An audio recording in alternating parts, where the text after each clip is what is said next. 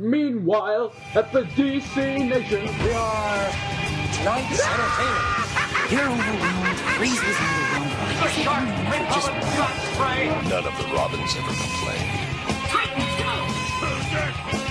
You're going to melt just like a is a rare grilled cheese sandwich. and show you just how powerful I really am.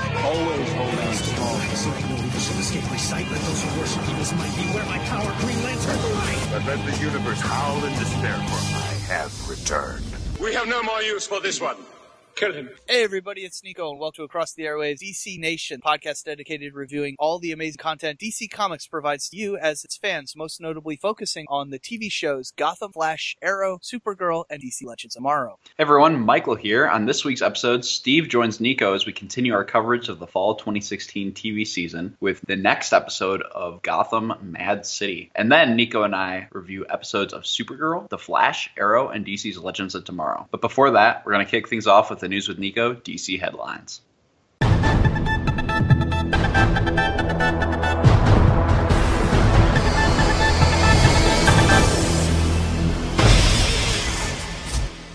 Flash photo. Meet Caitlin's icy mom. In the wake of her chilling discovery at the close of this week's episode, the Flash's Caitlin Snow will seek out her estranged mother for answers, as seen in the first photos from the season 3 episode Monsters seen in the link in the ACC feed. Desperate to understand what is happening to her, Caitlin visits her mom, Dr. Tannhauser, played by the Vampire Diaries' Susan Walters, a renowned biomedical researcher in the hopes of getting some answers about her growing metahuman powers. But when Dr. Tannhauser treats her daughter like a test subject, Caitlin grows cold, says the CW synopsis, and brings up past wounds, causing the two to have a major blowout. Hopefully, Caitlin doesn't accidentally kill her mother, sending her down the path towards Killer Frost. I guess we'll see next week on the Flash's episode entitled Monsters. And that's the news with Nico, DC headlines for this week. All right, guys, we're going to kick this week's reviews off, jumping right into Gotham's Mad City, episode 6, entitled Follow the White Rabbit.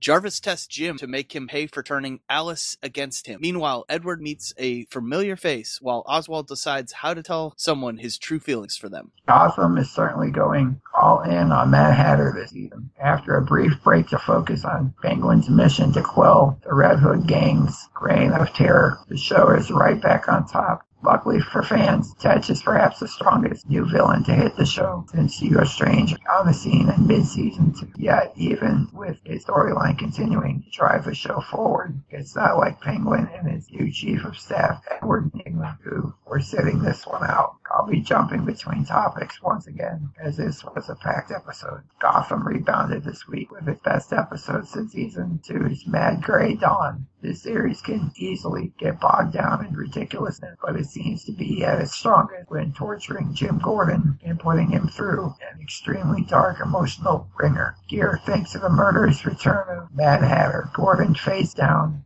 a little bit of killing joke and a little bit of, well, the end of Batman Forever when Riddler tried to force Batman to choose between Robin and Chase.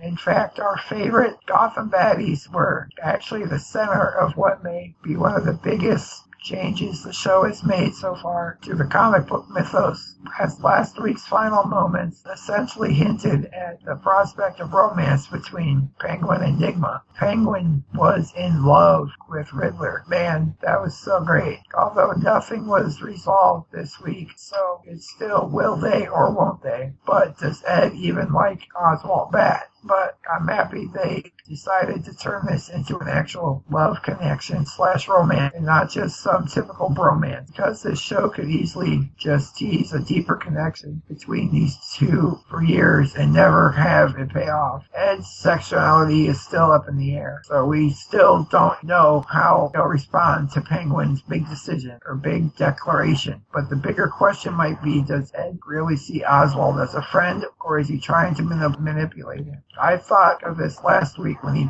played Butch for a sucker. So all of this, given how Riddler is, may be part of an even bigger, longer con where Ed can seize power for himself. Either way, preventing Oswald from getting a chance to confess his undying love for Ed, it's downright tragic.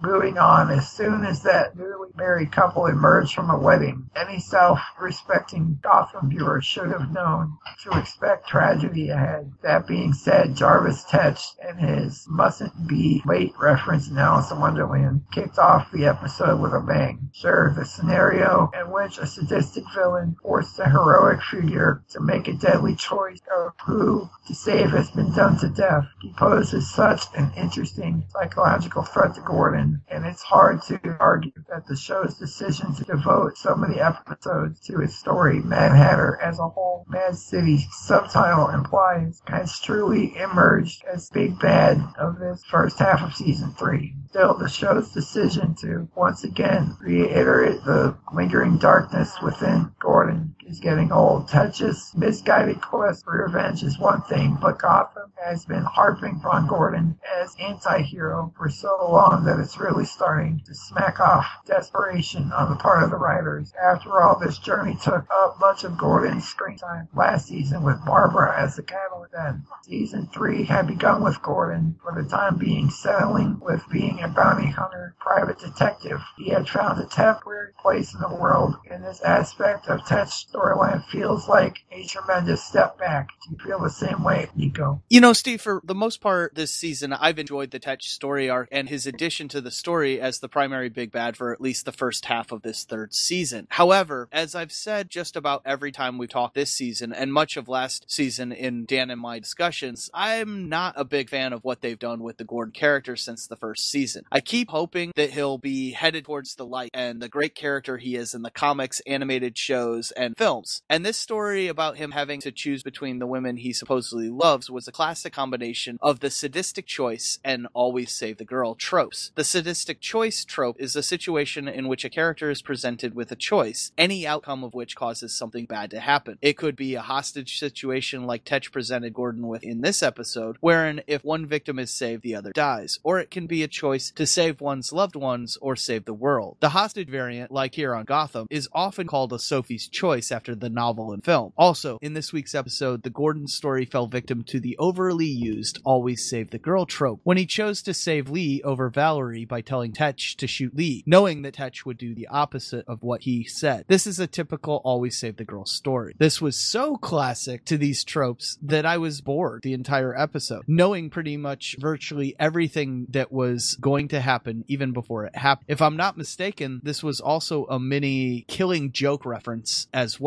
which was disappointing in its execution because it didn't live up to that great comic book title. Not terrible story, just too predictably done for my taste to be really a great episode. So I was I was pretty disappointed this week. Tetch's Saw-esque games are fun to watch, but we need more of a bottom line to them all than just to prove to Gordon that you either die a hero or live long enough to see yourself become the villain. We've heard it before and seen it told in better ways. Also, there's no way in hell that Gordon had already developed feelings for Valerie. That rival the torch he's still carrying for Lee expects that to unravel in the weeks ahead. We can only imagine that Mario will be none too pleased about that, perhaps even enough to call on his father. We want to see more of Tetch's Saw-esque games implemented into the series? And will Daddy Falcone do once he finds out what happens to his son and fiance? Yeah, so going along the idea of seeing more Tetch's Saw-esque games, as, as you mentioned, I think yes, we do want to see that if they're better set up and executed in the future. I mentioned before that I like the Tetch story arc so far this season, and I would have enjoyed this last week's episode if it were not so by book. And it, it felt almost thrown together like they were throwing together a bunch of classic TV tropes and hacking it all together like a network hack writer does. This series is usually much better than, even if I don't like what they've done with the Gordon character, they have always told good stories. This episode,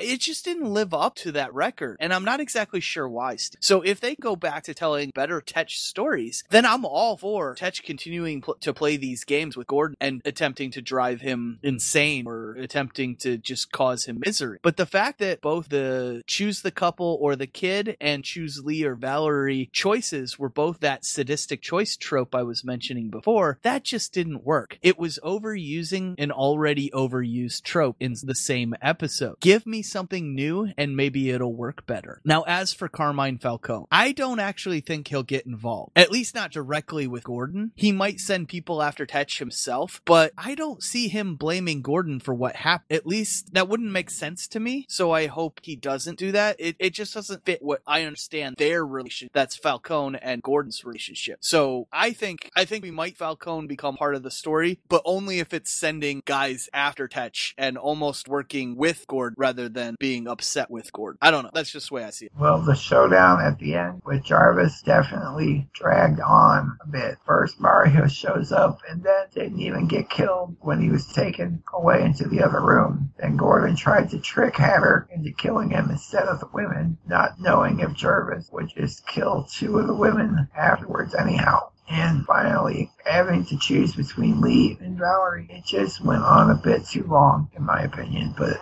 the end result was pretty devastating. Gordon had to choose who died, and he said, Lee, what a sick game to have to actually see through to the end. No one rescued him. The show didn't have something happen just so he would have be saved from having to make the choice in the at the last second. He said a name and Valerie paid the price. Now, did he know Jarvis would swerve right then and kill the person he loved more? Or did he think Jarvis would kill the person who he actually named? We still don't know the full answer here, and I kind of prefer not to. I like how it stands here right now as a dark choice that Gordon can never take back. How will Gordon be after this? Last week he seemed to be on the road to recovery, and this is a huge setback. Do you agree? Sort of as I mentioned before, Steve, we do know that, or at least we suspect that he said kill Lee because he knew Tetch wanted to hurt him, and thus he'd kill the one he wanted saved. Just like Tetch blamed Gordon for killing his Alice, Tetch's point of view, from his point of view, Gordon told him to kill Lee, and thus Lee would never forgive him for that. So, in a sense, Gordon had already killed any chance of ever being happy with her. So Tetch would kill the woman he loves more so that Gordon is as miserable as he is now that Alice is gone. But Gordon knows how Tetch thinks, and he figured this out. He still loves Lee. He's just having fun with Valerie. So there's no way he chooses her over Lee. Plus, we've seen this scenario many times before. As I mentioned before, it is also named Sophie's Choice after that film, and now it is also the crux of the climax of the 1993 young Macaulay Culkin and Elijah Wood film called The Good Son. In Batman Forever, as you mentioned earlier, the Riddler gives Batman a choice to save Robin or chase Meridian. In Batman and Robin,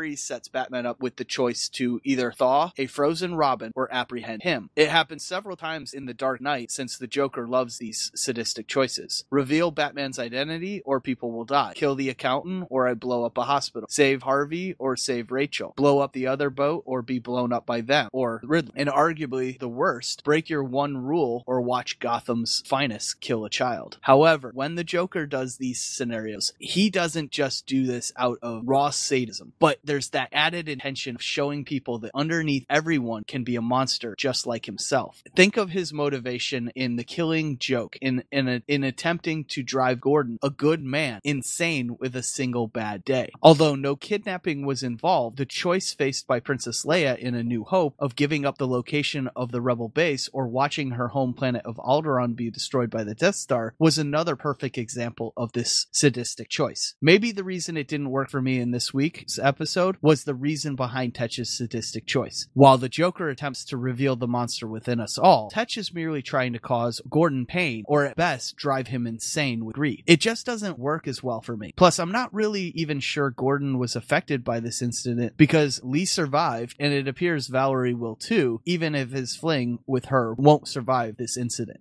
Elsewhere in Gotham, with so much screen time devoted to the Jarvis Tetch storyline and some table setting for the developing drama between Penguin and Nigma, this episode of Gotham didn't leave a whole lot of room for a third plot. Even Bruce Wayne was completely left out this time around. Yet Barnes' story is inching its way forward. While interrogating a suspect, the GCPD captain lost his cool and found himself fueled with super strength. At this point, it's hard if is developing into a well-known character from the comics or not. Since Barnes is an original creation, what do you make of Barnes? Barnes' new roid rage abilities and do you know which character from the comics I'm referring to? And could it be possible? Yeah, so I've seen some thoughts on this around the interwebs as really two possibilities Killer Croc or a Proto Bane. Killer Croc is mentioned mainly because the way Barnes' skin around his eyes seemed to gain an almost scale like quality after that drop of blood fell into the eye, and every time he uses his super strength in this episode. But I'd argue we already saw a Proto Killer Croc in the first episode of this season that Gordon brought in for the bounty by running him over a truck and knock him out. We've not seen anything about Bane this in this series, but this would be a huge departure from his origin story and the cause of his strength has always been the venom drug and toxin. So making it Alice's blood doesn't really make sense, but I'll get into that in a, a second. Rather, my guess is that Barnes could become Solomon Grundy for the same reason others have said Killer Croc. That thing his face and eyes do when he uses his super strength. It makes me think that one of these times it's going to kill him and only the serum will bring him back and he'll have that Solomon Grundy kind of undead sort of thing about him. The other thing that could make sense is that Alice was a carrier or had been infected with venom and that it killed it has killed weaker individuals and turned stronger individuals into monster or into, you know, like Bane. Thus Barnes could go insane and become Bane,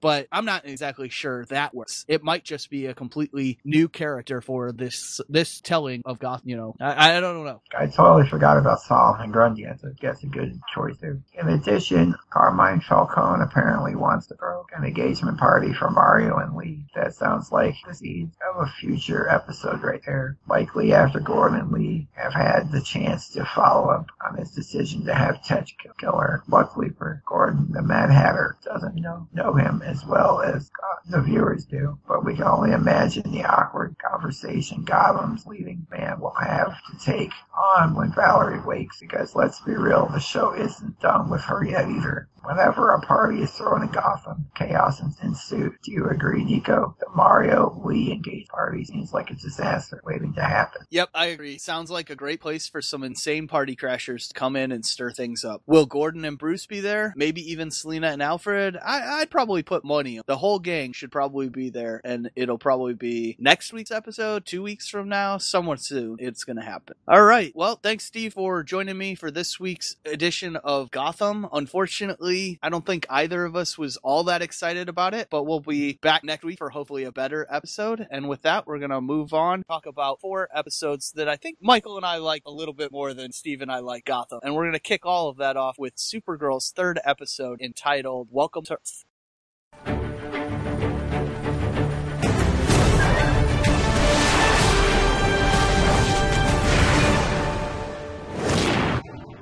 Kara fears the recently escaped Mon-El is behind an attack on the president, who Supergirl and the DEO have been assigned to protect. At the same time, the hot button issue of Aliens vs. Human Rights divides National City. Well, this week's Supergirl episode had a ton of reveals from the Kryptonian in the pod from the finale last year and premiere this season, not actually being a Kryptonian, but rather a Daxamite from Daxam. Wonder Woman herself, Lynda Carter, made her debut as the president in this week's episode, and we learned she's actually an alien imposter.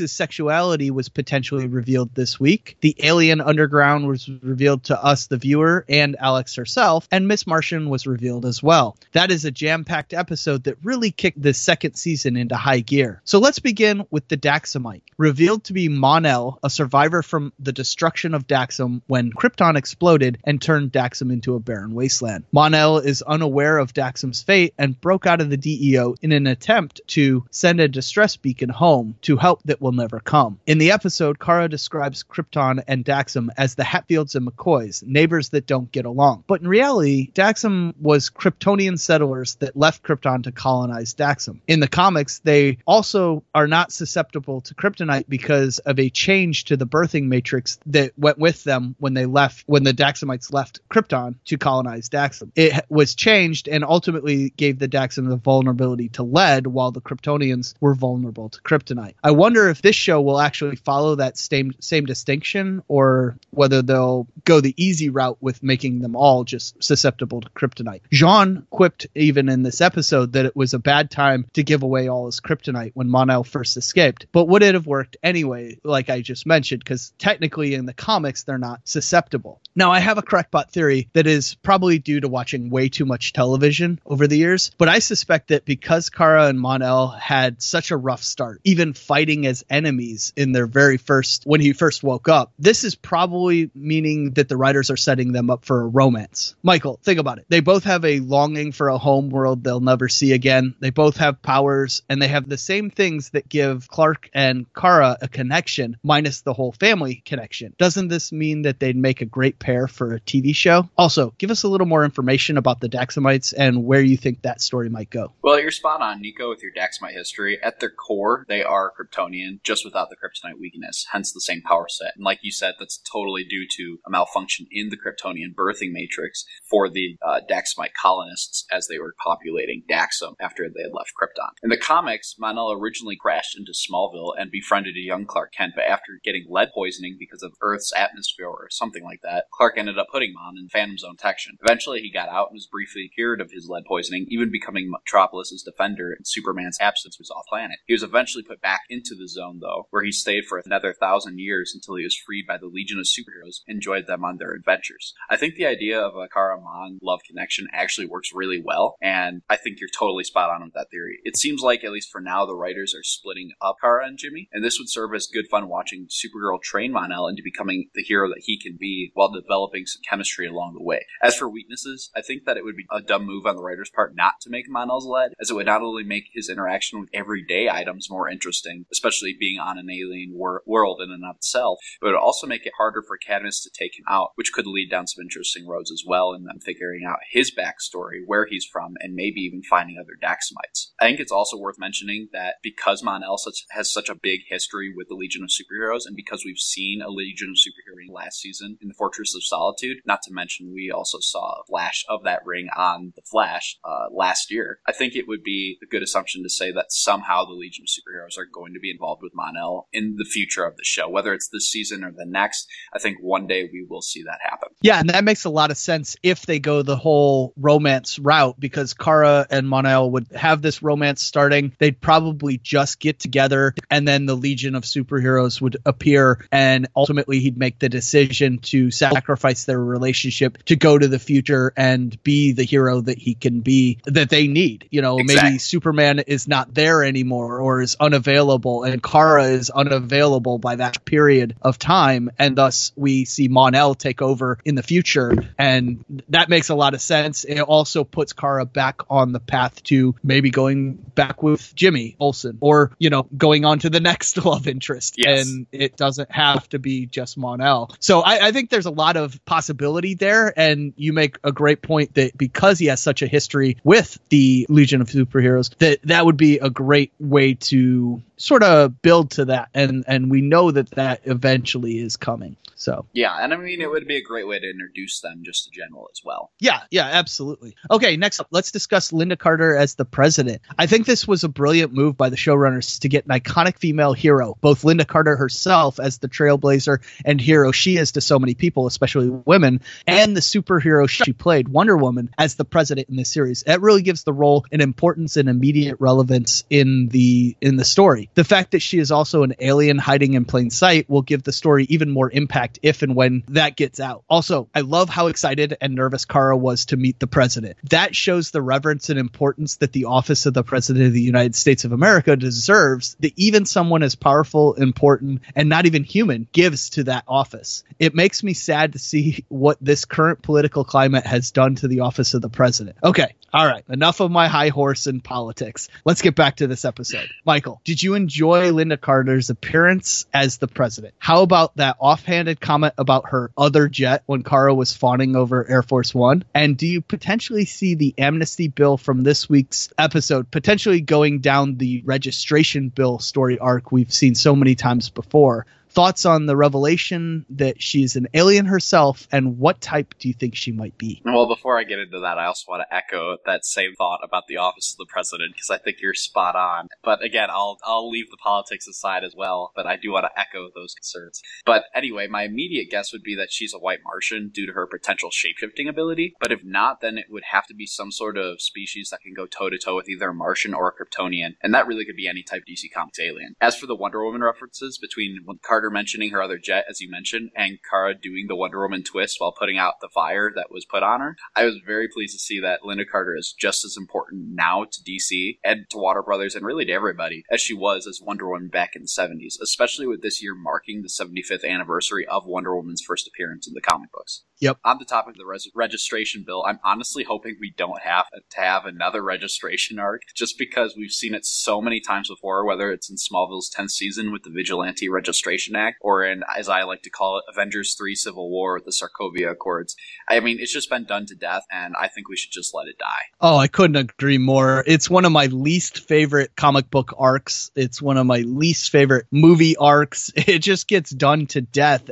Every writer wants to have their crack at it, and unfortunately, it's been so overplayed that it's just it's just well, so boring. I think it's lost its importance and its relevance because it's been overplayed. Now, I, you know, it, it worked on Smallville because it was secretly Darkseid, and it worked in the original Civil War comic book because it had never been done before. But Mhm. it- you know, I, I think it's been done so many times, not just in that, but also in the X Men books between Sentinels and mutants being outlawed and stuff like that. That we just we don't need to see it again. Yeah, I mean, you can pick any major hero on DC and Marvel, and they've been affected by some sort of registration act. You know, I mean, Yeah. the movies, whether it's uh, the comic books, whether it's the Justice League, whether it's, you know, uh, individual uh, books in the comics, everybody seems to have been affected by it. And it just, like you said, it, it loses its impact because it's so saturated. And that that's unfortunate because I, I think it does. I think the original stories did have a major theme and, and impact that was relevant to the fear of outsiders, the fear of other that is so ingrained in human history Yes. that it, it, it is an important story to tell. But when you tell it so many times in so many different ways, it sort of loses its impact, like you said. I agree. And I mean, I just always go back to the DC Comics arc Legends from the 1980s and Marvel's Civil War, like the original stories, because they're so good. And they, and they really, for the time, had such a huge impact on the audience and the comic books in general, tying into almost every character's specific personal story arc in their own books, not to mention the miniseries itself. And yeah, I mean, we've said it a few times, but now it's just been done to death that it's lost any significance, I think, that it once had. For months now, producer Greg Berlanti has been teasing that a significant character on one of his shows, essentially the Arrowverse, which includes the CW shows Arrow, Flash, Legends of Tomorrow, and Supergirl, someone would be exploring their sexuality. Turns out, by all indications from this week's episode, that that character is most likely Alex Danvers. Meeting and working with openly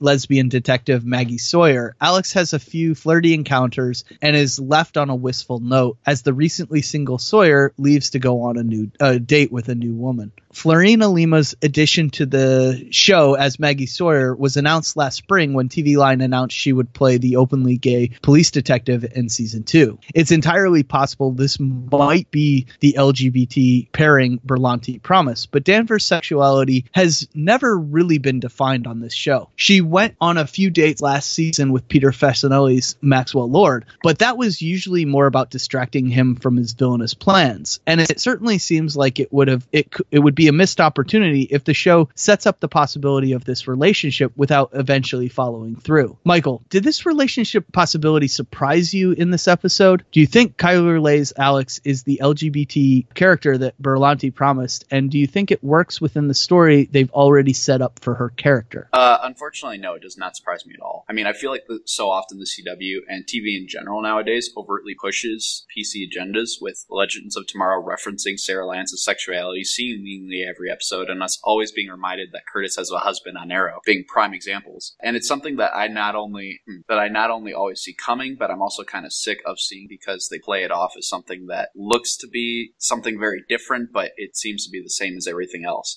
I mean, I would assume that Alex is the character that Berlanti had promised, based largely on this episode. So as and as to it working, I, I mean, I honestly don't know. We'll have to wait and see, but I'm inclined to say no. When watching Alex on Supergirl, I'm constantly surprised and intrigued by her, as we've talked about before, Nico. But not in the sense that I feel the need to see her in relationship of any kind, and particularly a same-sex relationship that seems tacked on for the sake of being quote unquote relevant. I mean, you mentioned the sexual tension between her and Max Lord last season, who, along with Lucy Lane, I still miss, by the way, and that worked extremely well. Not once last season was there any indication that Alex would be interested in someone of her gender, and quite honestly, as someone who's morally against it based on my own faith, it's not something I'm really interested in seeing at all. And, you know, you have to understand, I'm not a hateful person. There, I don't hate anybody. Um, I just don't agree with everybody's choices. Okay. I don't have a problem with them having a gay or lesbian character on the show. I think the addition of an openly lesbian character like Maggie Sawyer is a great addition to the show because the fact that gay and lesbian people exist in our culture is a is a fact. That that is, you know, and so they should be represented in our media. But I don't like the idea of making a character. Yes, they haven't established what Alex's sexuality is, and sexual preference is a spectrum. So it, it's not hard and fast. Everybody is gay or straight. There's a fluidity to human nature and human attraction. So while people might be hardwired and most, you know, are are gay, are lesbian, there is the in between. There are bisexual people. So I, I, I don't necessarily throw it out that they didn't set it up or they didn't do it or that they had made her seem to be heterosexual and that makes it so she has to be that in this story. I'm not saying that. I just don't like that characters who have been in heterosexual relationships and are all of a sudden single and now they become the gay character. That doesn't seem to be the way that I understand sexual preference. And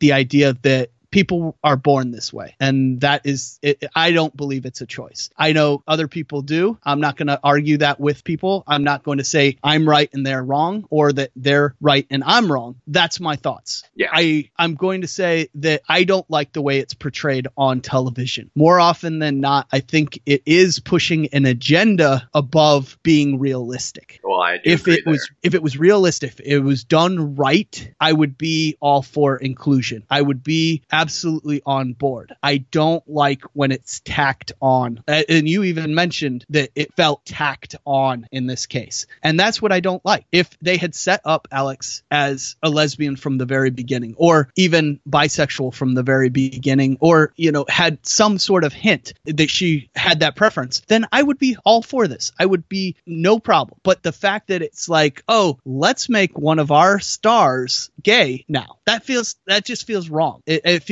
like a disservice to the gay and lesbian community rather than, oh, we're including you, you know, or that that's what it feels like. It's like, oh, we're Yeah. going to include you now. You're going to be a part of us now because we decided we're going to make this character now gay. I, I don't think that's good. I think what they did with Maggie Sawyer is is absolutely the way it should be. What they're doing with Alex, maybe a mistake I can agree with that. Going along with this Maggie Sawyer and Alex Danvers story arc, this week we were introduced to the alien underground through a bar where all the aliens on Earth, well, in National City anyway, can get together and hang out without fear of being exposed, hunted, or being feared themselves. For me, anyway, the most important part of this story arc was that it gave Alex a reminder that not all aliens are dangerous, evil, or deserving of fear. She mentioned that she'd been hunting aliens for so long that she had forgotten that not all of them are bad, and that is important for us to realize as well. Last season, we saw the physics professor that just wanted to help humans by teaching students and living in peace on Earth. But most of our exposure to aliens on this series has been the ones that need stopping, hunting, or sometimes killing. It was a good move for this series to show the good ones for a change of pace. Michael, what are your thoughts on this revelation? Yeah, I liked it a lot. It made a lot of sense to me. Uh, from the beginning of the series with J'onn J'onzz, Kara, and Superman himself, we've seen that not all aliens are bad. I mean, Jeremiah Danvers even risked his life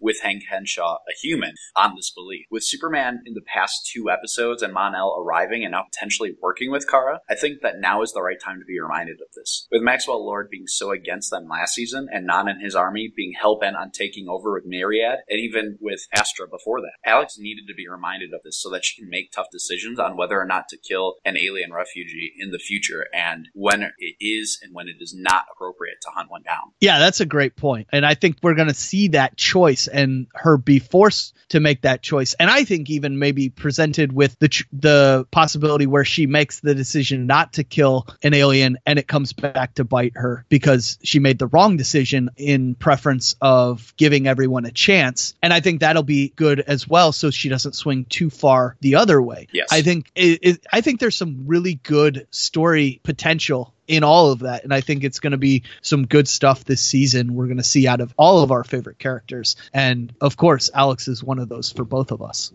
Now, the final revelation of this episode was Miss Martian revealing herself to J'onn and us, the viewers. Michael, what does this mean going forward for this series? Will she become a hero as well, or does she want to just li- live in peace, unknown to humans and Martians alike? In the comics, M'gann is a white Martian, but she showed herself in this episode as a green Martian to J'onn. Do you think this was a ruse, or is she really a green Martian this time? And what is her true relationship to J'onn in the canon continuity nowadays? Yeah, in the comics, you're totally right. Is a white Martian, although she makes herself look like a green Martian so that people are not afraid of her, and because she has rejected her race due to their horrible atrocities to the green Martian people.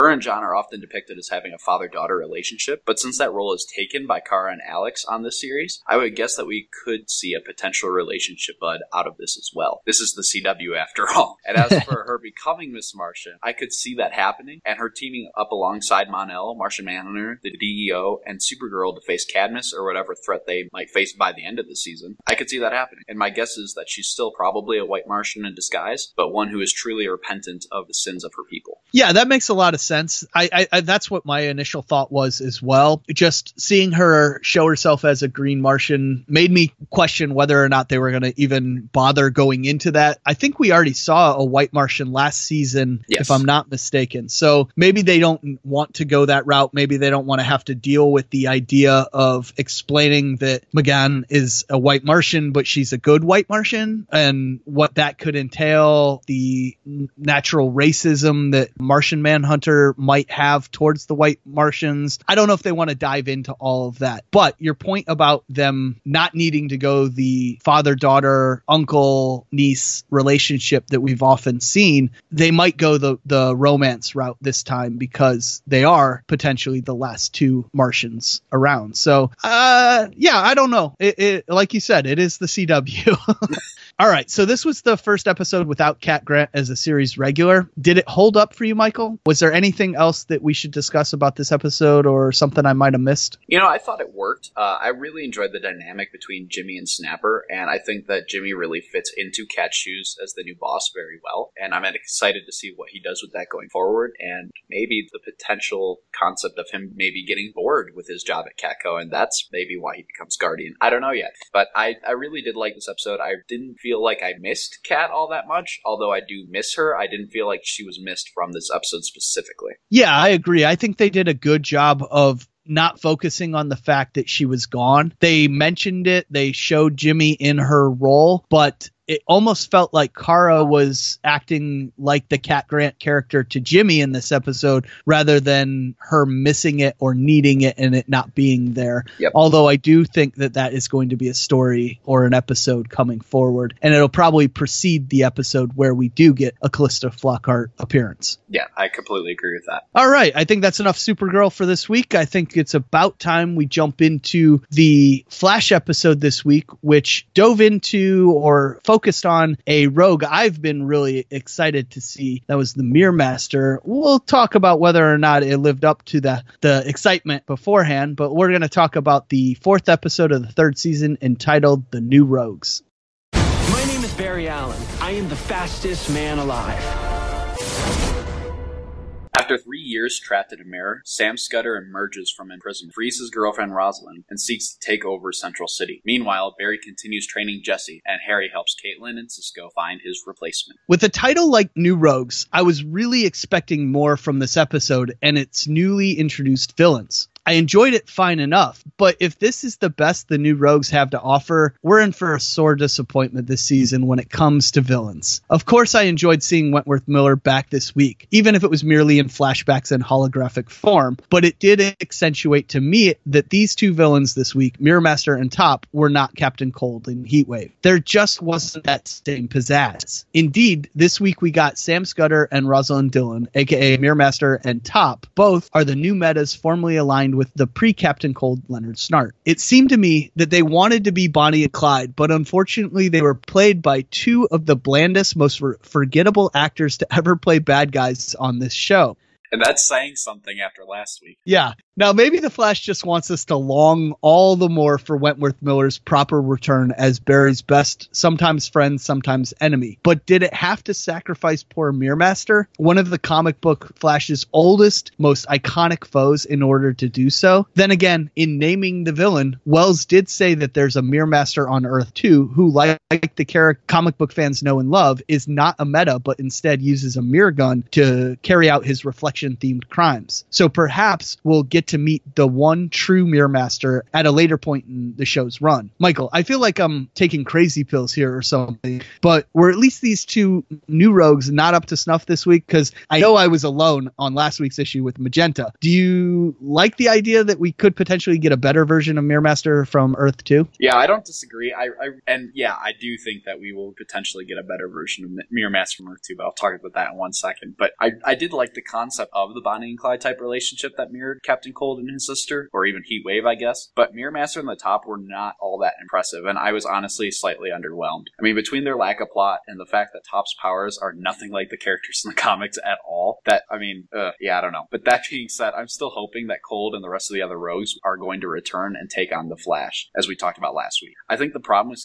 Sam Scudder's Mirror Master is that he doesn't really have that much of a want outside of killing Snart, which he can't do because Snart is probably dead. I say probably because the timeline change. I mean, with that, who knows? But that being said, I think Earth 2's Mirror Master is definitely the way to go for the villain's next appearance for two reasons. A, if the rogues reform and Cold somehow returns, the Mirror Master that Harry mentions living on Earth 2 is actually the original version of the character from the comics and is the one who works closely with Captain Cold, Captain Boomerang, and the rest of the team. My second point is, is that we had a lot of good Earth 2 villains last year. I mean, from King Shark to Dr. Light to a bunch of them. I, I, I loved our, a lot of our villains last season. And a new Mirror Master from Earth 2 would be a breath of fresh air with character. Yeah, I'm hoping so. I, I was really disappointed as well with this version of the Mirror Master. And I think Dan would have been too because we were so looking forward to his appearance last season that and it never came. So when it happened this season, I think he would have been disappointed as well. Yeah. This week's episode went to great lengths to fix the issue that apparently many fans have been having with the Iris and Barry relationship, something that I never really even thought about. But the fact that they were raised as essentially siblings from about the age of 10 to 12 until now is a big deal to many fans. The semi incestuous nature of their relationship has been an issue for many, and this week's episode seemed to put those fans' feelings of uncomfortableness squarely on first Joe, then Barry, to help people come around to the idea that it is not a problem with them dating. Michael, first, did you know this was an issue for many Flash fans? And second, what are your thoughts on that now? Did what they do in this episode make everything better with the Barry and Iris relationship? Yeah, I mean, I knew it was a problem many fans had, and I understand the issue myself, but I was never really opposed to a Barry Iris relationship because of them living under the same roof. In fact, I thought their friendship and familial ties to both Joe and, so, and on some level to each other reinforce Barry's feelings for Iris and vice versa. I never saw it as incestuous, which would have been a problem for me if it was, because they weren't initially raised together and didn't really come from the same womb. Again, if that were the case, I would actually have an issue with it. But seeing as how this isn't the case, I don't really understand the need to take the time to address it, especially since Joe has actually been telling Barry to go for, for Iris from day one. You know, that being said, I'm glad the show is addressing actual fan concerns, but again, I didn't really see the need. Yeah, exactly. I mean, Barry was in love with Iris before he went to live with Joe right. and Iris. Right. That that's a fact that we know from the very beginning. It's not that they were family and then that love changed into something else. No, he was in love with her from the day he met her, Yes. which was before this point. It just happened that he moved in and lived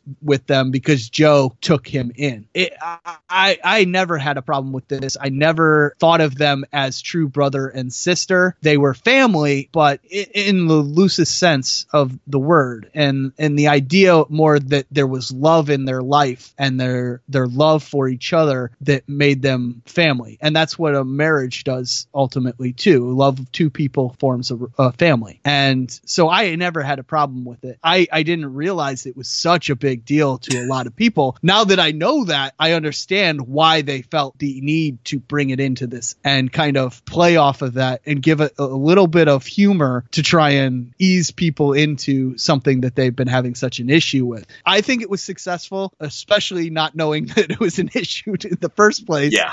But I, I thought it was successful, and I don't think they need to harp on it or go back and and deal with it again. I think that this has done the trick. Yeah, I agree. And honestly, and I think it was successful as well. And honestly, I think that it, it kind of felt natural to me as well, them doing it in this episode, because Barry, of course, does have that father relationship with Joe. And now that both of his parents are gone, Joe is the only parental figure he has left. And knowing that Iris is Joe's daughter, probably would, even though Joe has told him to go for Iris for a very long time, it still makes sense that it would be something that would be weird to him because Joe sees both of them as his kids. So I, I, I kind of do get it at the same time. Yeah, it also gave us some fun moments with Joe just Yes. being, mm, you know, like, uh, okay, I, I'm going to leave now. in my mind, I know this is a good thing, but I just, I, I can't see this right now. Yep.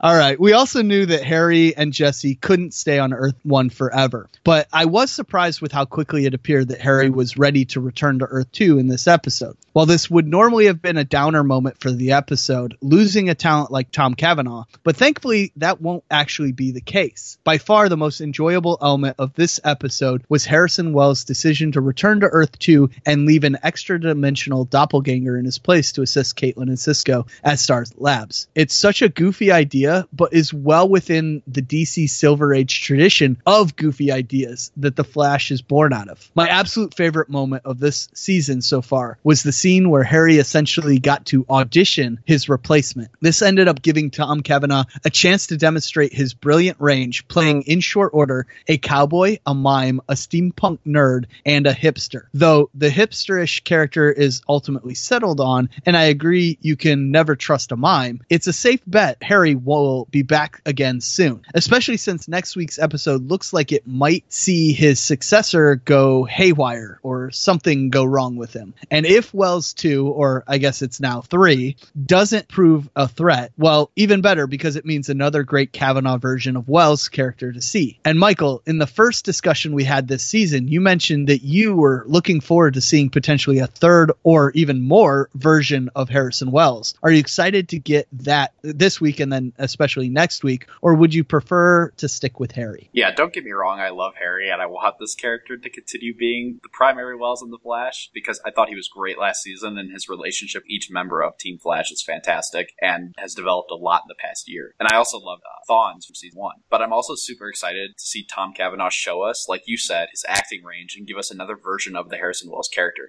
The hipster version is definitely going to be interesting, and you're right. The trailer for next week looks as if the new Earth 19 Wells is actually going to maybe have some sort of ulterior motive. And when it comes to Harrison Wells, I never expect anything less. I would wager that we could see Harry back again soon as well. And also, another quick note the concept of Team Flash grabbing another Wells from another Earth actually supports my crackpot theory and semi wish for Team Arrow this season on Arrow to bring another Earth's Dinah Laurel Lance, aka the Black Canary, to Earth 1 and once again have Canary on their team. So I know that's a little bit of a side side thing. It has nothing to do with Harrison Wells, but it kind of supports my theory maybe a bit. Oh, absolutely. And I love it. And when you mentioned it a couple episodes ago for Arrow, I was all on board because I, I love the Katie Cassidy character of Laurel Lance. And so if she can come back as even Dinah Laurel Lance, then I, I would be all for that because I already miss her so much. Same. So yeah, I, I'm all for that. I think it fits. And and this concept, this episode really does, like you said, set it up that we could see them do the same for Team Arrow, bring her back. And we know she's going to make some appearances this season as she has a series regular role across all four shows. So I think we have some really good opportunities, and this makes a lot of sense. So I'm, I'm looking forward to it. I hope you're right that this is an indication that it might might be a possibility. Yeah.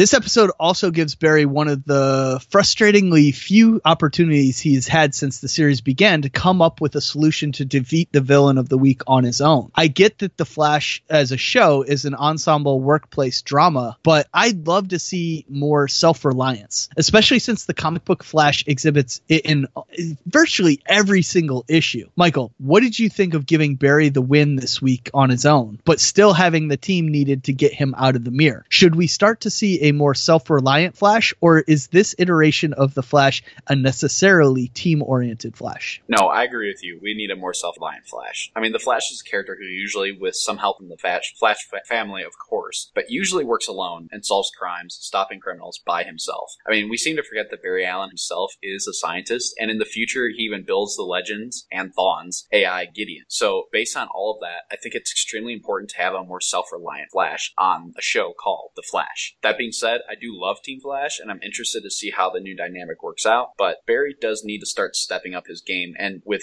Harry now gone, and there being a new Wells in his place, a new Wells who knows absolutely nothing about this team at all, even more so than Earth 2 Wells, Barry is really going to have to step up his leadership role in a very similar way that we want Oliver to step up his leadership role on Team Arrow and take it back from Felicity. I think that Barry needs to do that here as well. Okay, yeah, I agree. I- I'm hoping that it is, and that's why I brought it up. Is it's been one of those things that I just didn't know if this version of the Flash was going to abandon that idea that Barry essentially is the hero by himself, and he uses and has a team that helps him, but when he's out in the field, it's him against the bad guys, you know. Yeah. And you're absolutely right to point out that he's the one that creates Gideon. It's not Cisco. It's it's Barry created Gideon. So I think him stepping up, him being the leader, especially now that Harry's gone and the new Wells is just going to be a brain for hire essentially, uh, or a you know a ringer brought in to help solve some problems they couldn't on their own. I think Barry is absolutely going to have to step into that role as the leader of the team.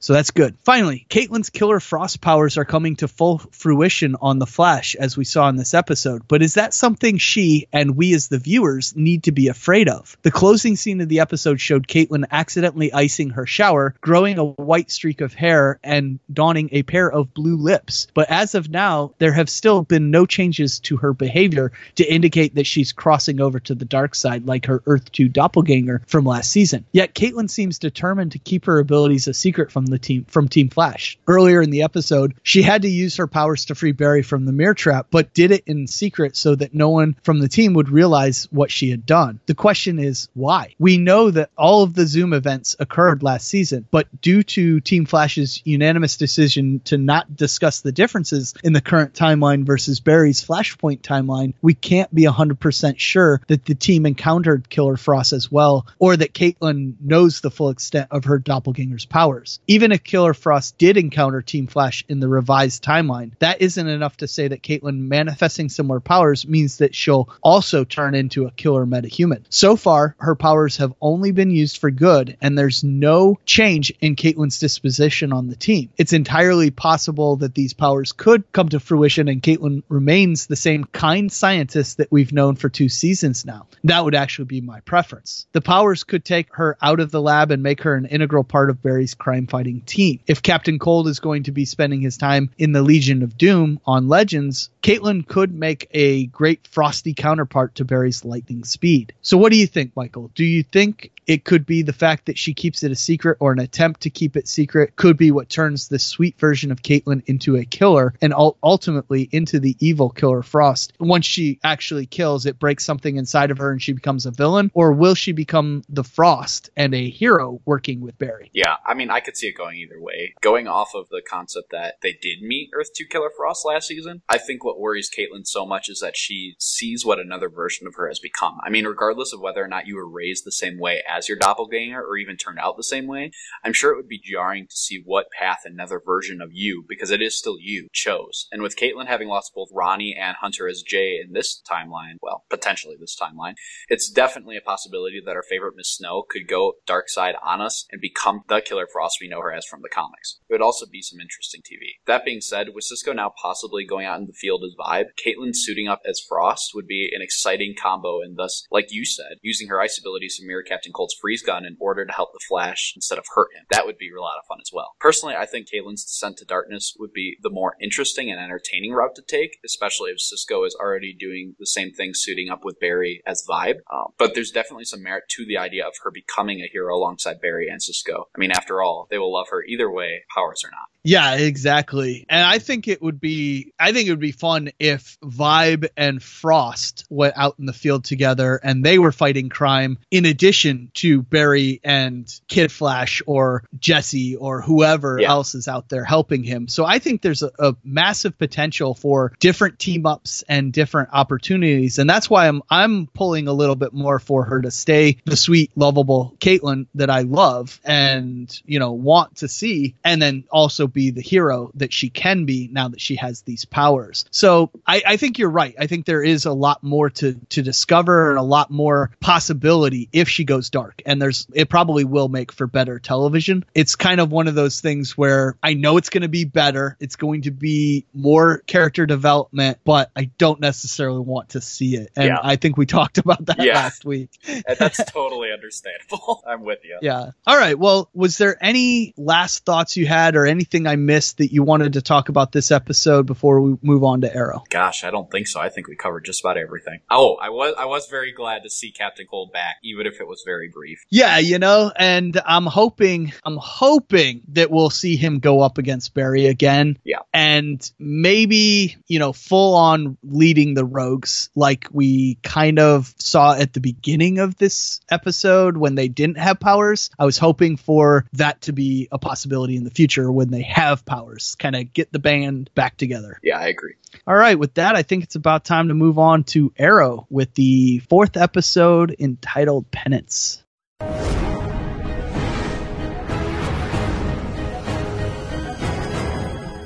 Lyla asks Oliver to help break Diggle out of a military prison. When Felicity disapproves of the plan, Oliver goes in alone, unaware that Church has a new plan to secure his hold on Star City. This week's episode brought a few different things into the mix for Team Arrow this week. Between losing a team member, Overwatch taking control of the team, and Spartan returning, we have a lot to discuss. So let's start with Ragman. Right off the bat, how awesome is it to see Ragman as a vigilante? I mean, this guy is so awesome, and probably one of the most useful heroes the Arrowverse has had outside of the big guns, which is why I knew Rory's decision to leave the team would not stick. I get why he felt the way he felt about working with Felicity in this episode, and it's completely understandable, even beyond understandable. But I think Felicity was spot on in this episode with her speech to Rory that they have to not forget about what happened, but move on from it and be the better hero that they're both supposed to be. Compared to Renee, Evelyn, and Curtis, Rory hasn't had nearly as much screen time or training with Oliver, at least from what we've seen past three episodes this season. And yet, I feel like out of all the new vigilantes, we actually know him the best. I'm very excited to see where they can take this character this year, and I'm rooting for him as he continues to honor his father's memory. Nico, what are your thoughts on Ragman as a character, and did you appreciate the use of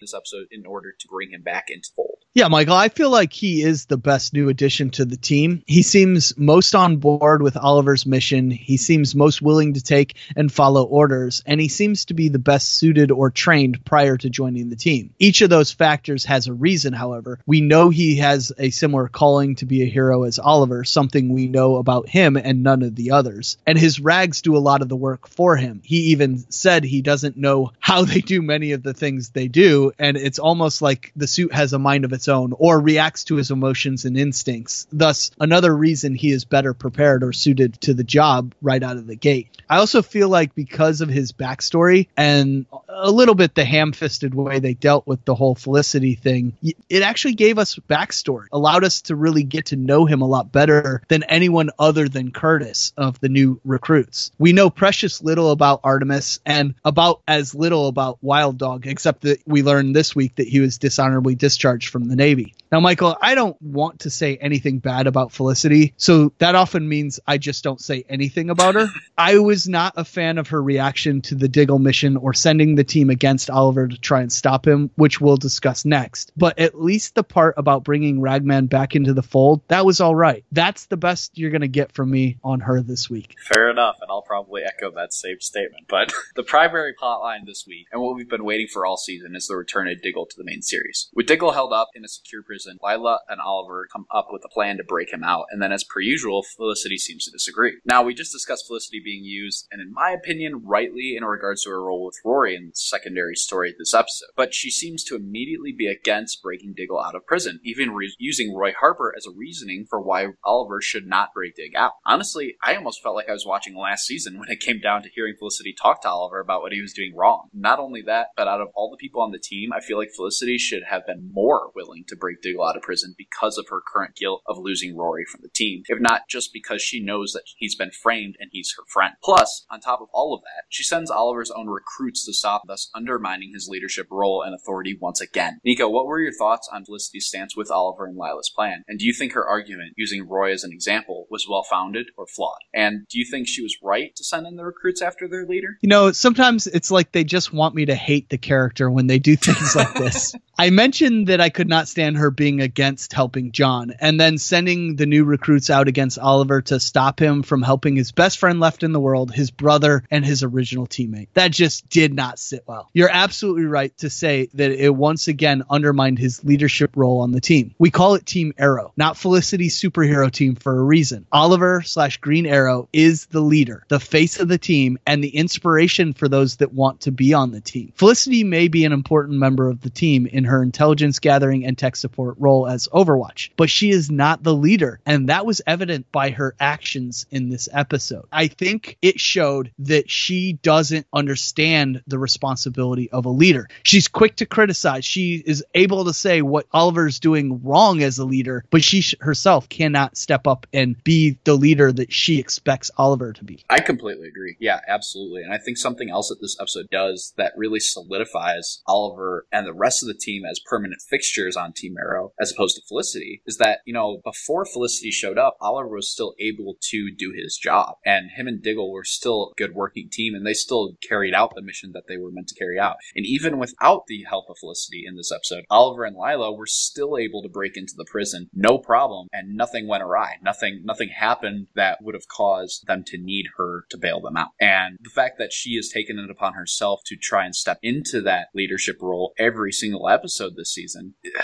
it just, it just doesn't work for me as I know it doesn't work for you because really her role, while it may be important at this point in time, isn't really all that important in the long run for the team, in my opinion. Yeah, it's almost as if they're accentuating the fact that on Team Arrow, everyone is replaceable except for Green Arrow. Yeah. And that that's what this episode basically showed. Oliver does not need Felicity. She makes his life a lot easier and she definitely helps him in his mission, but he could do things without her. He succeeded in breaking Diggle out. He's better when he has help, but he doesn't absolutely need it. Everyone else on the team needs Oliver to be there. Yeah. Bouncing off of that, I also wanted to take time to talk about Oliver actually breaking Diggle out of prison. I really enjoyed Oliver's use of a disguise during the prison break as opposed to using his identity of the Green Arrow. It reminded me a lot of the episode in season one, ironically entitled An Innocent Man, which we know Diggle is, and it also just so happens to be the fourth episode of the series and season one, just as Penance, the episode we're talking about today, is the fourth episode of season five. Very interesting season one parallels, and I wonder if that'll continue going forward since we've been told that the season is going to mirror season one in a lot of ways. But that being said, um, in that episode, Oliver disguises himself as a security guard in order to break into a high security prison during a prison break to save Laurel from being killed by the prisoners. And I enjoyed that episode a lot back then, and I enjoyed a lot how Oliver used a separate identity other than his vigilante identity here. I also like that when Oliver and Diggle were finally reunited, that it didn't take the whole episode, or even more than one scene really, for Oliver to convince Diggle to serve his penance out for killing his brother by being Spartan again and defending lives instead of taking them as a soldier, or just sitting here in prison by himself, not doing anything and not being any good to anybody, especially his family. What were your thoughts, Nico, on this whole prison break plot this week? And do you agree with me on liking Diggle not being too against his rescue? Yeah, I was worried that since we knew that Diggle would not want to go with Oliver, that this could result in a prolonged and drawn out issue that could drag down the progression of the story. Luckily, like you mentioned, Oliver was able to quickly convince Diggle to serve his penance for killing his brother as, as Spartan, doing good work and helping save Star City rather than sitting in a cell punishing himself. As for the actual prison break, I thought it was awesome. It was smart for the Green Arrow to not break Diggle out of prison because that would have hurt his mission and his image and could have exposed Spartan as Diggle and thus Oliver as the Green Arrow. Rather, using an almost Spartan-esque mask himself, Oliver broke him out using some Arrow tech and some Argus tech and a great escape using an AC-130 Stinger 2 plane and the Fulton surface-to-air recovery system also known as the Skyhook. we of course saw this used in the Dark Knight film and really tied the whole episode together and made it a, it grand enough to make it the feature of the episode. If they had merely busted through the gate in a truck, it would have lost something. Rather, with the intensity and size of this escape, it felt special enough for how big it was to get Diggle back on the team. And I think that was important to make it so big because it's so big to Oliver to have Diggle back. Yeah, no, I totally agree. And I, you know, Wu and I, back when we did Longbow Hunters, we always, we, we didn't always claim, but we always noticed and talked about parallels that Arrow had to the Dark Knight trilogy. And especially, you know, in season three and so far this season, we see that as well. And, you know, some people like it, some people don't, but this was definitely a welcome parallel. And I loved that part of the escape the most. In the big climax this week, Tobias Church infiltrates the ACU and attempts to take them all out, but is somewhat foiled by the team, joined once again by Rag. After stabbing Mr. Terrific in the back, Church takes on Wild Dog and wins, taking our favorite rebel captive and torturing him by the episode's end. Besides the fact that they got beat, I loved seeing Mr. Terrific, Ragman, Wild Dog, and Artemis in action, and most importantly, working together as a team unit. At the beginning of the episode, Wild Dog defies direct orders again, and the team is shown to not function totally properly. But by the climax, which ironically enough was without Oliver, we see that the team, although still rough around the edges, works together as a powerful force for good in Star City, united. With the Green Arrow leading the team, this team could rival last year's Team Arrow, which at its peak included the Green Arrow, Black Canary, Arsenal, Speedy, and Spartan. Nico, do you feel that like the team worked well together in this episode, at least by the end, compared to the past few weeks? And what do you think Church is going to do with Renee? Yeah, uh, and Oliver even int- mentioned that they were getting better at the very beginning of the episode, despite the issues that they obviously had in the almost bungled capture of that single single uh, assailant in the very beginning. But that was why he allowed the, the team to essentially wrap things up themselves and hand the bad guys over to ACU without him. You know, once they eventually get Wild Dog back and are all up and running together, I agree. This team will be formidable. But comparable to last year's team, especially when you add the original Red Arrow slash Arsenal, I, I, I don't agree. I, I don't think they're going to be or ever could be that formidable or that good. Even by the end of this season, I, I doubt this new team will be on the level of working together and just skilled amongst the members as that original team. Speedy, Arsenal, or Black Canary alone was better than Mr. Fantastic, Wild Dog, and Artemis are. And I think two of those will be still better than all three of the new members combined. I think Ragman, from a pure abilities and natural talent standpoint, is the only new member that I think even rivals an original Team Arrow member. But that being said, I am glad that we are seeing massive improvements with these new characters and even getting to the point where we can expect them to be functional and semi competent when we see them in the future. And this episode went a long way in showing that and improving that. So I like where they're going. I think it's good additions. I just don't think they meet the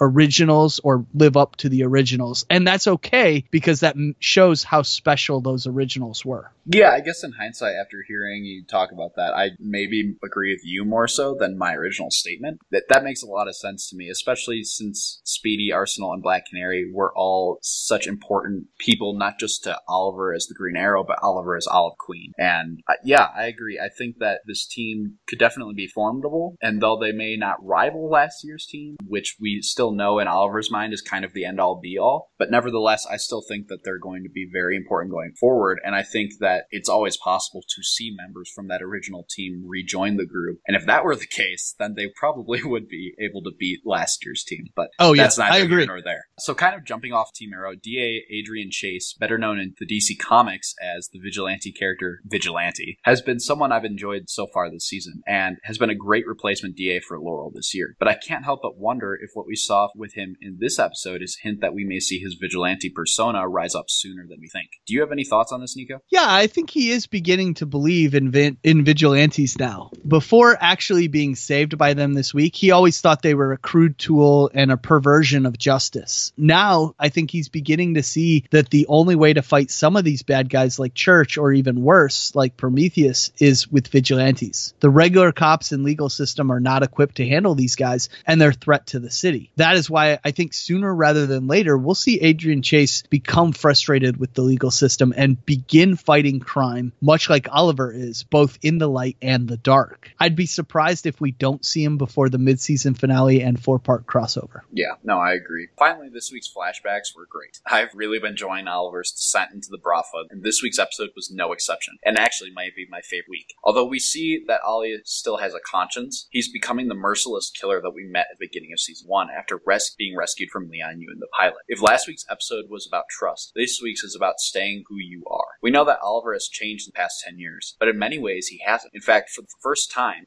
Diggle even tells him not to change at the end by the end of this episode. Nico, what were your thoughts on this week's set of flashbacks? And is there anything we missed in our discussion today that you wanted to discuss? Yeah, I did love that comment at the end when Diggle's like, "Don't ever change," because it was always there's things that you need to change. You gotta you gotta change, and then now it's like, "Don't ever change."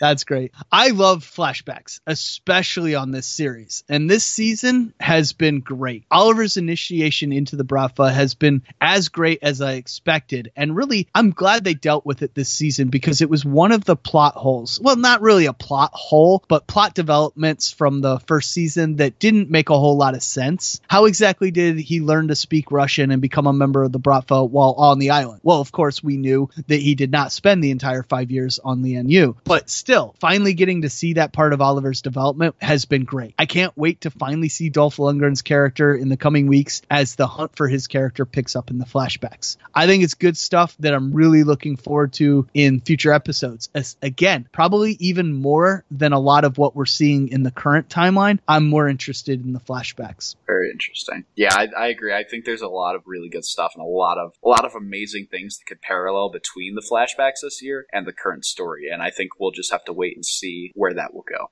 All right. That being said, I think we're done with our discussion on Arrow this week. I thought it was a great episode, and I, I think you did too, Nico. And I guess we'll move on to this week's episode of DC's Legends of Tomorrow, entitled Shogun.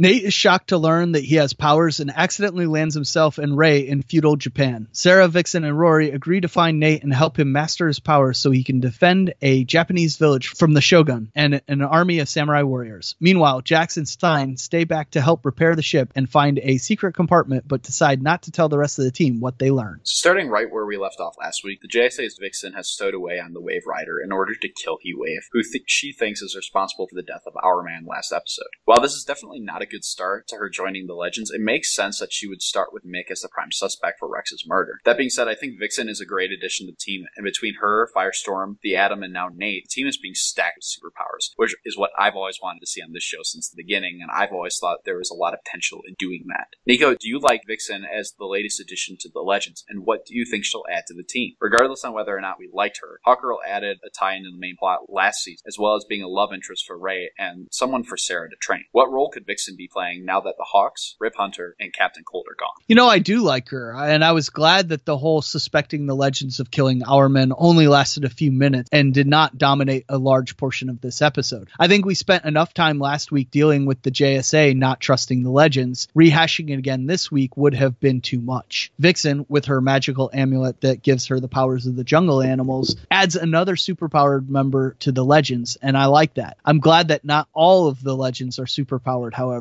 but it is nice to have a good mix, especially now that Ray lost his suit. Adding Vixen will pick up some of that weight until Ray can create a new Atom suit. But as for her role, I think she is another strong female to balance out the very male team. And she and Sara, I think, will become fast friends and training partners as we saw them naturally pair off together this week. However, since she was obviously in love with Hourman, I don't see her being a love interest for any of the legends. Although they do seem to be starting something between Ray and her, with her saying initially that he was not a real hero in the second episode and then apologizing to him and making friends with him in this episode. But I hope they don't rush into anything and take away from her grief story arc and the strong motivation that brought her to joining and continuing with the Legends team. I completely agree. And why is it that Ray always seems to be the one to have some sort of love interest?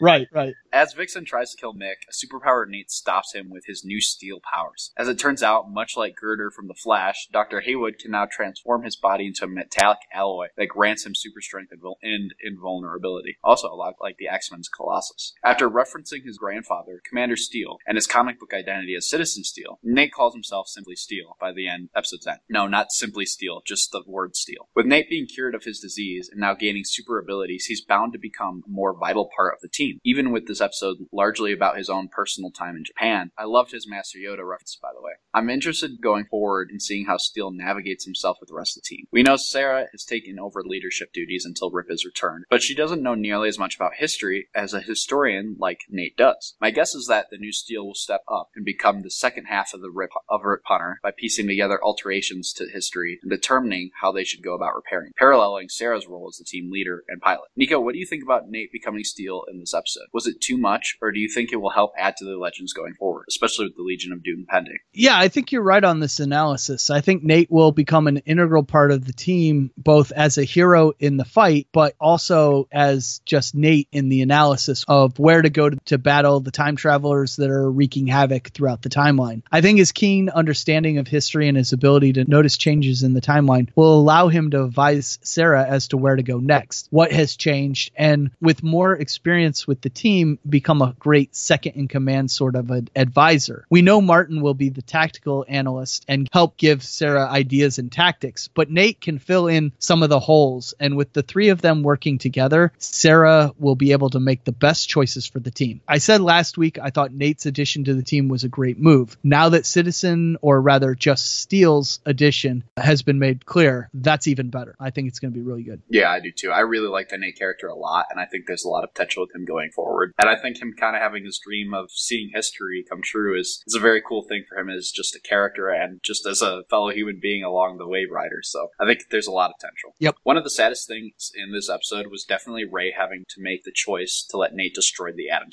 which had fallen into enemy hands once again. One thing I thought was made clear uh, to both to Ray both last season and last season of the last season of Arrow when he returned after being shrunk was that Ray Palmer is a hero with or without his armor. But it seems as if this is just not something Ray has figured out for himself yet, though he's certainly on his way to it. With the Atom suit now destroyed, what is Ray's place on the team? Besides brainstorming with Professor Stein, how is he going to contribute to the Legends? And do you think he'll end up rebuilding and improving the Atom suit, Nico? Yeah, I sort of jumped the gun on that question. I think he'll definitely build another suit whenever he can find the necessary dwarf star material and other parts that make up the suit. But until then, unfortunately, I think we're going to see that same story we got last week and this week as well. The whole Ray needs to learn he can be a hero without the suit story arc. I, I gotta say, I'm already sick of it. So if we can expect even more of it in the coming weeks, I can only imagine how sick of it I'll be by then. But you know, by the time he Ray builds the Atom Suit 2.0, I think I will definitely be ready to see him back in action as um, a hero. I don't know what he's gonna do other than attempt to be a hero without the suit. Maybe learn some other weapons, maybe learn to use his brain rather than just rushing in in the suit and learn to and analyze the situation and find the best tactics. Maybe that will be what he ultimately learns from this situation. Which would be great because that would ultimately apply to his role as the Atom as well once he does rebuild the suit. Because I, I believe he will as well. Yeah, and they won't have to make him the idiot that always gets caught or always gets uh, captured captured and and loses his suit every week because Right. he's not rushing in and acting like a fool. Exactly. The thing that's constantly been on my mind this season of Legends of Tomorrow, and you know this because I talk about it every week, Nico, is that since the Reverse Flash seems to be the primary antagonist with his Legion of Doom not far behind, what does this have to do with Flash? We know Eobard never does anything without first trying to hurt, kill, or humiliate Barry Allen. We know this, and we've talked about this ad nauseum over the past three episodes. Three episodes? Two episodes. Well, we're on our way to finally having that question answered as Firestorm finds Rip Hunter's secret compartment aboard the Wave Rider, where there's a message from the Barry Allen of 2056, 10 years after the time that the Legends met future version of Oliver Queen and the Green Arrow, who's Connor Hawke, aka John Diggle Jr. Nico, what do you think Barry's message entailed? Obviously, it's a warning of some kind, but what could be so bad that Barry is having to warn Rip about so far into the future? And when did Rip even meet Flash? Yeah, I imagine that this is Barry from the time of Eobard Thawne's emergence as Reverse Flash. I don't know if that exactly lines up with the timeline, but that's my idea of what it is. And since Eobard is from the future and Barry and his interactions are much like the Doctor and River Song, essentially going in opposite directions along their timeline, with the more Barry becomes the Flash, the earlier he be- he sees Eobard's timeline. They are going in opposite directions in their timelines, like I mentioned, much like when the Doctor met River, it was the last time she'd ever see him, and the first time she met him was much later in his timeline. Time travel sure can get all timey wimey wibbly wobbly. Anyway, I imagine Barry in 2056 has noticed the disappearance of Reverse Flash from his time and suspects that he has gone back in time to change the timeline. The significance of the 2056 date of the message is that it is after the April 25th, 2024 Flash going goes missing article that Iris wrote and we saw in season 1. So my guess is is that the message that Barry left for Rip mentions what exactly happens to him when he vanishes in 2024 and the necessity of that playing out and allowing him to die in the future. By that late in Barry's run as the Flash, he'd know that going back and changing things would irrevocably change the timeline and cause all kinds of problems. Maybe even some that could alter all of reality. And thus Barry makes the sacrifice to allow himself to die rather than alter the timeline. It's just a guess that it has something to do with his disappearance and possible death, and I'm still working out all the details. No, that makes a lot of sense, I think, because we haven't really figured out. Well, we haven't actually seen that newspaper article again this season after Flashpoint, so we don't really know what has changed or if anything in that regard has changed to the timeline since Barry's returned. Right. And that's definitely a very interesting theory that this could be Barry after that time, and that maybe that's the time period he woke up in. I don't know. I don't know. I, like you said, you're still working out the details, and I'm still wrapping my head around exactly what your theory is. But I, I think there's definitely a lot of merit to that, and I am really excited to see what that means going forward. Maybe even seeing a future version of Flash. That would be very cool. That would be since we got it with Oliver last season. It would be fun to see the older and more world weary version of the Flash. Finally, I want to just reference before we close this week's podcast that the family that helped Nate and Ray in Japan, this I guess that they help in return, are the Yamashiros. For those who don't know the significance or forgot, not understanding why Ray asked in this episode, Tatsu Yamashiro, aka Katana, was a major part of Arrow season three in the flashbacks as she helped her husband train Oliver to take on the Triad, and even in the present time when she, along with Team Arrow and the Atom, helped them storm Nanda Parbat, even having to kill her husband with the same blade that is seen in this episode called the Soul Taker's Sword. The family in this week's episode were her ancestors. Nico, did you catch this Easter egg? And is there anything else you wanted to mention this week? I did, but I admit I had to look it up to be sure it was Katana's family name. I suspected with the importance they put on the family blade that it would be the same blade she used in the future, but I wasn't solid on the on her family name, so I had to go back and actually look that up to be sure. But after looking it up, all the pieces fit. I love when they give real fans like you, Michael, little things to find like that because it just makes this series so much better and it makes the entire Arrowverse that much better. Yep, I agree. That being said, I think that just about wraps up our discussion on Legends tomorrow this week. I actually am really looking forward to the rest of the season. I wasn't necessarily at the beginning, but I'm starting to really get interested in what all this future stuff with the Reverse Flash has to mean and, and how the team will work together with Rip. Yeah, normally this show is my least favorite of the DC Nation uh, shows that we cover on the podcast, but this week I think it might have actually been the best episode of the week. Uh, the Arrow one was really good, and the Diggle rescue probably put that one over the top. But Shogun was probably the best DC Legends episode we've had since probably the pilot. So I I, I really was impressed this week with this show. So I, I liked it, and I don't always like this show. All right, with that, I think it's about time to move into the closing, and we'll talk about next week's episode where we continue the fall 2016 TV season for DC Nation with an episode of Gotham, Supergirl, Flash, Arrow, and DC Legends of Tomorrow. So make sure to join us for all of that. But for now and most of the season, we're going to have Dan's pre-recorded closing. Get our Across the Airways podcast network website, acrosstheairways.com. Again, that's acrosstheairways.com. You can check out all of our podcast shows, available as their own individual programs. Get the iTunes Store, get Google Play Store. Guys, for the podcast shows, cut our network. We have the DC Nation podcast, located at dcnation.acrosstheairways.com. Again, that's dcnation.acrosstheairways.com, which reviews popular DC Comics related TV shows and movies. There's also the Marvelverse podcast, located at Marvelverse podcast.acrosstheairways.com. Again, that's Marvelverse podcast.acrosstheairways.com, which reviews Marvel Comics related TV shows and movies. And we also have Thrones Cast, our podcast dedicated to reviewing episodes of HBO's Game of Thrones, which is available at the website thronescast.acrosstheairways.com. Again, that's thronescast.acrosstheairways.com. In addition to these programs, you can listen to the original Across the Airways podcast, which is accessible at acrosstheairways.com, which reviews TV shows not related to superheroes, core Game of Thrones, like The Walking Dead, Doctor Who, Star Wars Rebels, Supernatural, and more, including sitcoms such as The Big Bang Theory and The Muppets. Also, you can listen to Across the Airways, the DC Nation podcast, Thrones Cast, the Game of Thrones podcast, and the Marvelverse podcast on the Mixed Radio Station, coded by Jack Stifle, Stitcher Radio, or if you use Apple devices, download the Podcast Box app. And if you're on a Windows or Android device, you can download our apps from the Amazon Marketplace, and the Windows Marketplace. As a regular Windows or Windows Phone app. Guys, for how you can contact us to give your own listener feedback on the TV shows we review, provide suggestions on how we can improve your podcast listening experience, or just want to say, do you like what we're doing? Email us at acrosstheairways at gmail.com. Again, that's acrosstheairways at gmail.com. Comment on our Facebook page. Follow us on Twitter at Across the Airwaves. There's no the in there. It's just Across the Airwaves. Join our circle on Google Plus, or leave us a voicemail by calling 773-809-3363. Again, it's 773-809-3363. Also, when sending us an email,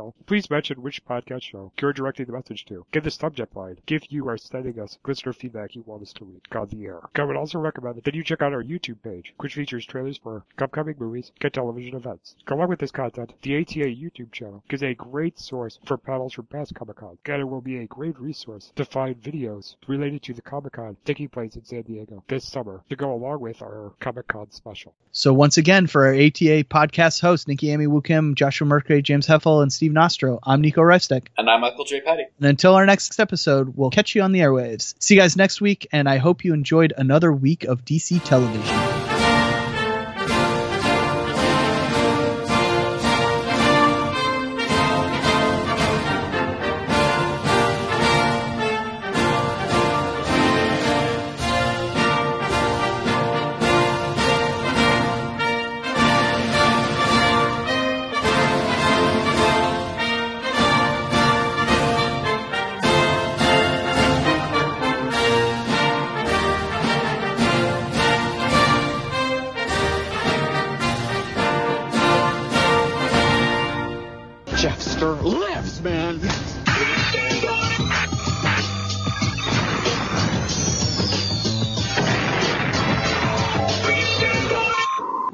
Return to our regularly scheduled program.